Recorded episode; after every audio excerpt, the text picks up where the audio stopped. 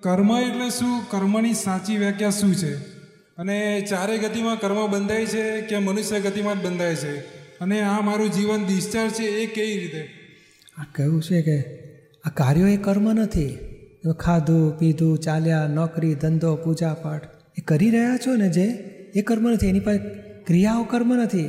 ક્રિયાની પાછળ હું કરું છું? હું જ રાહુલ છું, મેં કર્યું. એ જ કર્મ. જેમ પાંચ હજારનું દાન આપ્યું ને એ કર્મ નહીં એ કર્મ ફળ ભાઈ થયું ને વધારે પડતો અપાઈ ગયો એકે પૈસો આપવા જેવો નહોતો. એ ભાવ એ કર્મ બીજ.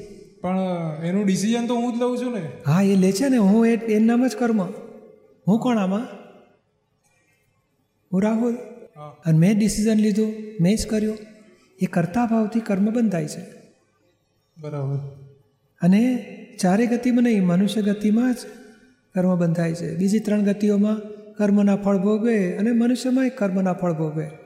તો ત્યાં ભોગવીને પાછો મનુષ્યમાં આવે અને મનુષ્યમાં બાંધી પણ શકે અને ભોગવી પણ લે છે.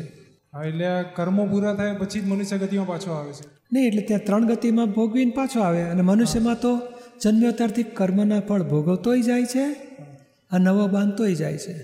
અને જો જ્ઞાન મળી જાય આત્માનું તો નવો બંધ ન બાંધી શકે અને કર્મના ફળ ભોગવતો જાય. નવા કર્મ ન બાંધે.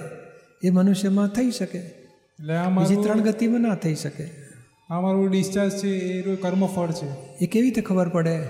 આજે નથી ગમતું એવું કોક દાડો બોલાઈ જાય ખરું? હા બોલાઈ જાય છે. નથી ગમતા એ વિચાર આવે ખરા? હા આવે છે. અને તબિયત બગડે આપણે તો કાબુ નથી રાખી શકતા. ને તો આપણી સત્તાની બહાર થઈ જાય છે. એ પુરવાર કરે છે કે આપણી ઈચ્છા વગર થાય છે.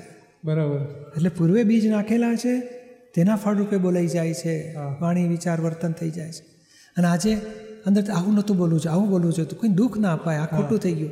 એ ભાવ આવતા ભાવનું ચાર્જ થશે. બરાબર. કયા ભાવનો ડિસ્ચાર્જ થઈ રહ્યું છે.